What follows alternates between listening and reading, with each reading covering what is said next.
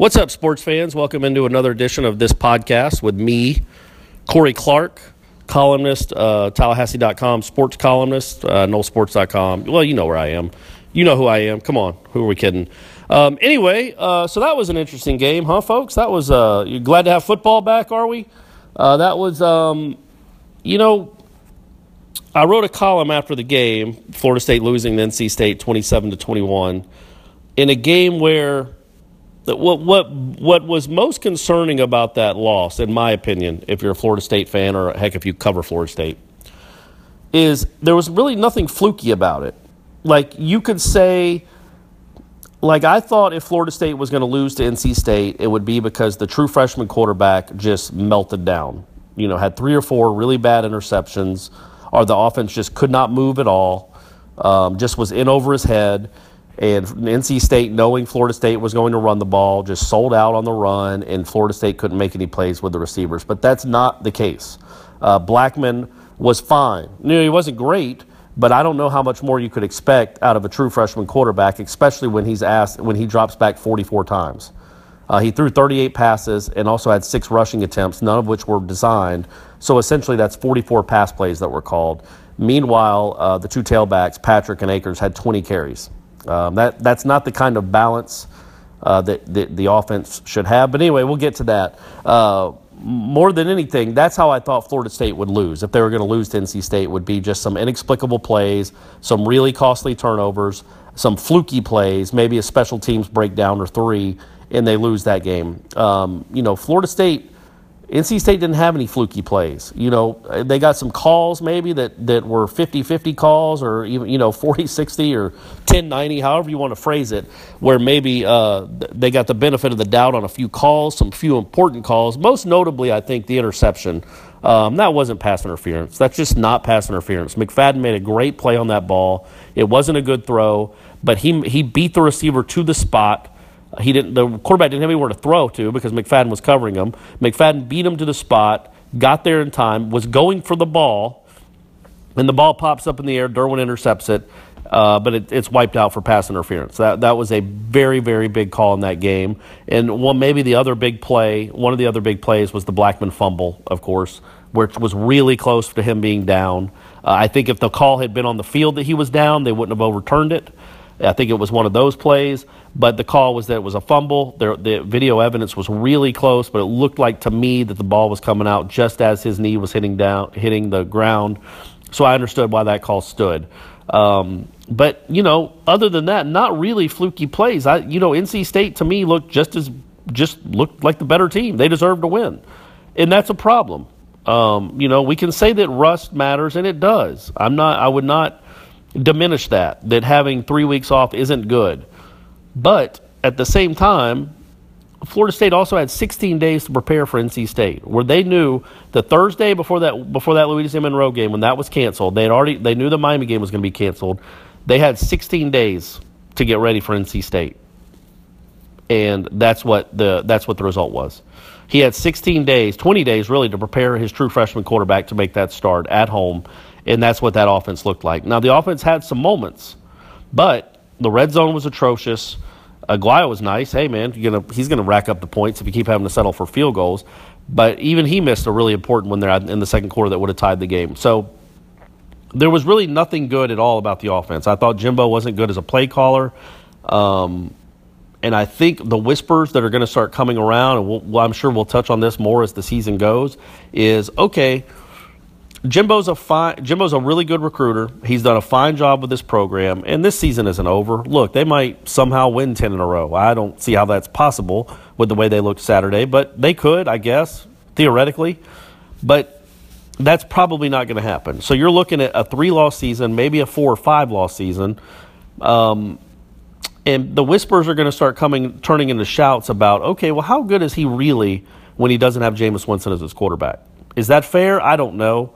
Jameis certainly wasn't the only player on that team. It wasn't like Cam Newton on that two thousand ten Auburn team. Florida State in two thousand thirteen was a juggernaut. That whole team was an N F L team, and Jimbo brought them all. Jimbo gets credit for all those guys. They were going to be good. If I was quarterback, they'd have been really good. So it's not just Jameis Winston and in a bunch of mediocrity. He had really good players. He put together an all-time team. It just so happened to have an all-time type quarterback. And you wonder if what we saw from two thousand ten to two thousand twelve is what we're seeing now. The thirteen and fourteen were the anomaly because of who was at quarterback. But all the other seasons are kind of the same. Frustrating offense, some struggles in the red zone at times, a lot of a lot of timeouts because receivers can't get lined up. How how beneficial would it have had to have, maybe have a timeout or two at the end of the game there? Uh, but instead, you burn them all because you're either the play clock's winding down or your receivers can't get lined up. And that's been an issue forever, for eternity. You can't get receivers lined up, and Jimbo will not take a delay of game penalty. It's just not happening. He's going to burn a timeout. Those five yards are that important to him that he doesn't understand that maybe, just maybe, especially when we're trailing in the third quarter of a game, we might need those timeouts later. So I'm going to have to eat it here, eat these five yards, and try to call another play that can get a first down, make it a little harder on ourselves now. But, you know, in the uh, in the short term, but in the long term, we might have a timeout that we really need at the end of a game. They're all they just flat out don't have timeout. They he just he burned he burns through them. That's just what happens, um, and that's always been a problem with Jimbo. But again, it's obvious that he, he can coach, and his coaching staff, his, the guys on his coaching staff can coach. But when you, the, you when you watch what happened on Saturday, you start to wonder, okay, man. You know, is it is it re- am I being too reactionary? Are you being too reactionary by starting to wonder about the direction of a program because of one loss, a six-point loss to a bowl te- to a pretty good N C State team, not a great team, but a pretty good one? Is that too reactionary? Because the other loss is Alabama. You had two weeks off where rust can can set in because you haven't gotten to play, and you had a true freshman starting quarterback. Maybe it's too reactionary, but I don't know, man. I, I don't think so. Um, I I think it, there's a you're right to be worried about the direction of this program. And as I wrote on Saturday, which obviously you should read on Nolesports dot com, that uh, after the game is that, man, the, the elephant in the room is Clemson. You know, Clemson didn't look great on, on Saturday. They struggled with Boston College. I think that was a seven seven game in the fourth quarter. Um, but Clemson looked great at Louisville. And, uh, you know, Boston College only scored seven points. Louisville didn't score much at all until, yeah, they twenty-one points, which is not much at all for them. Um And, and Clemson also had a defensive touchdown. So is the difference in these two programs right now, is the biggest difference between Clemson and Florida State, Brent Venables and Charles Kelly? I I lean towards, yes, that's the biggest difference. I don't think Clemson has that much more talent than Florida State on defense. I just don't.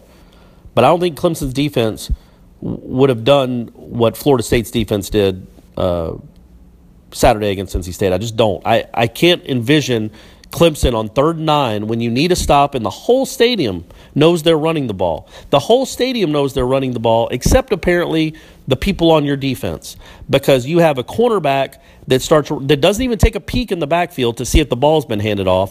So he just runs twenty yards downfield. Levante Taylor, Levante Taylor just runs twenty yards downfield with his receiver, gets completely run out of the play.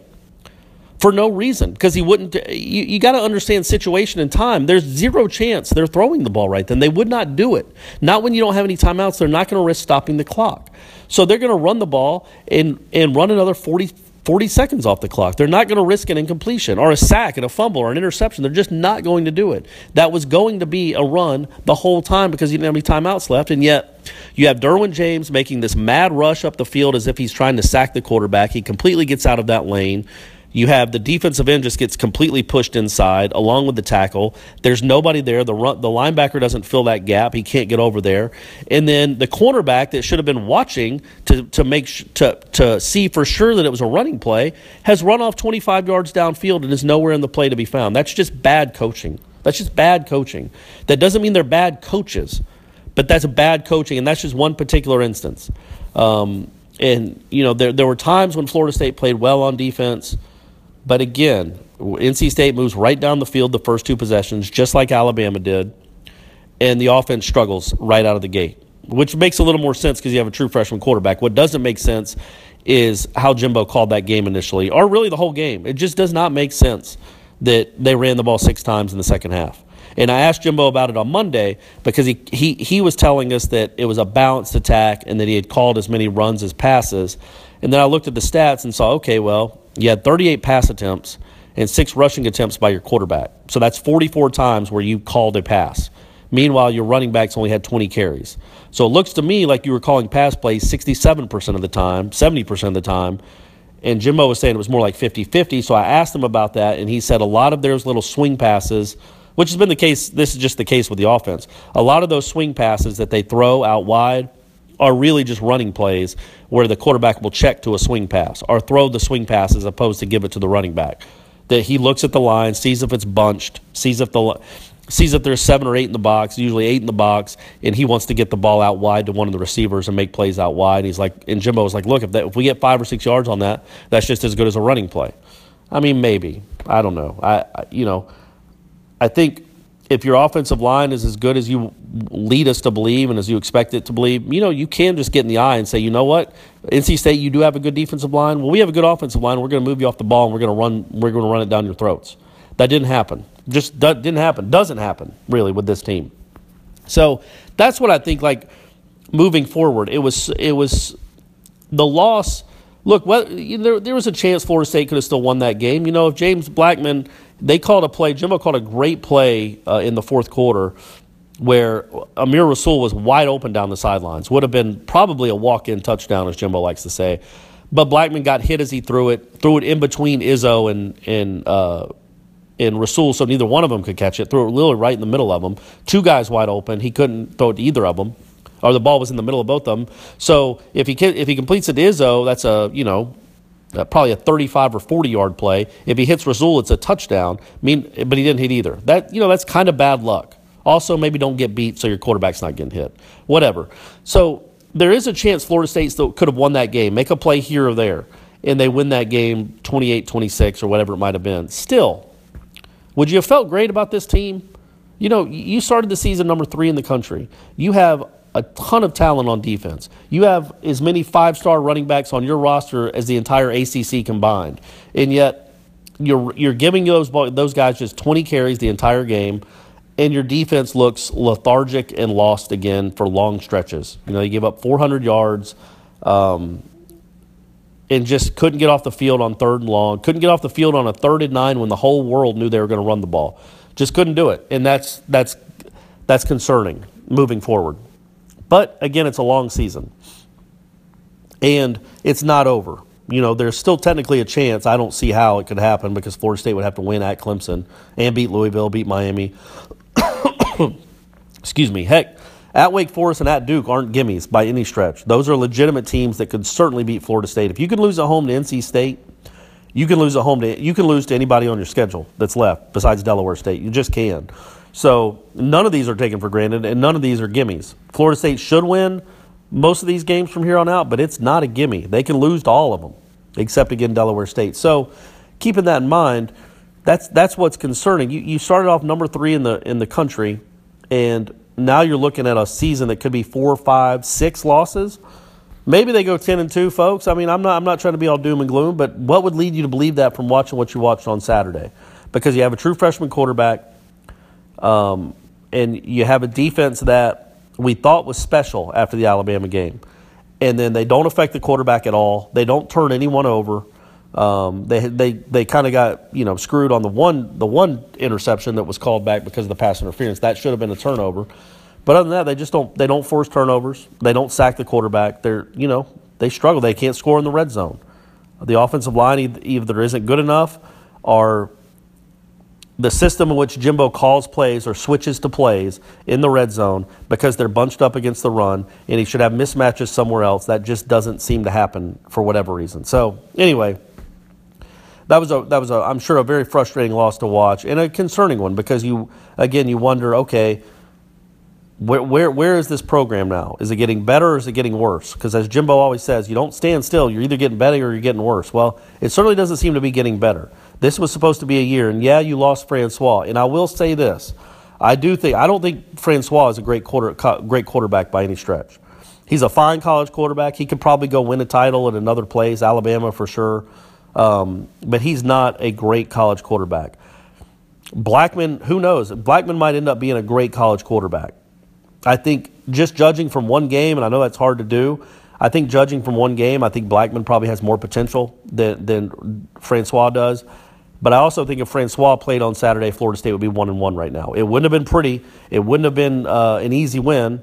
But I do. I just think the offense would have made a couple more plays in the red zone. Maybe Jimbo would have run his quarterback on third down some.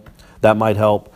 Um, so I think there's a chance. But I also don't think – I mean, I, I still think the ceiling is only so high no matter who's at quarterback with this team. And I, I don't understand why the you know Noonie Murray has been non-existent for two weeks.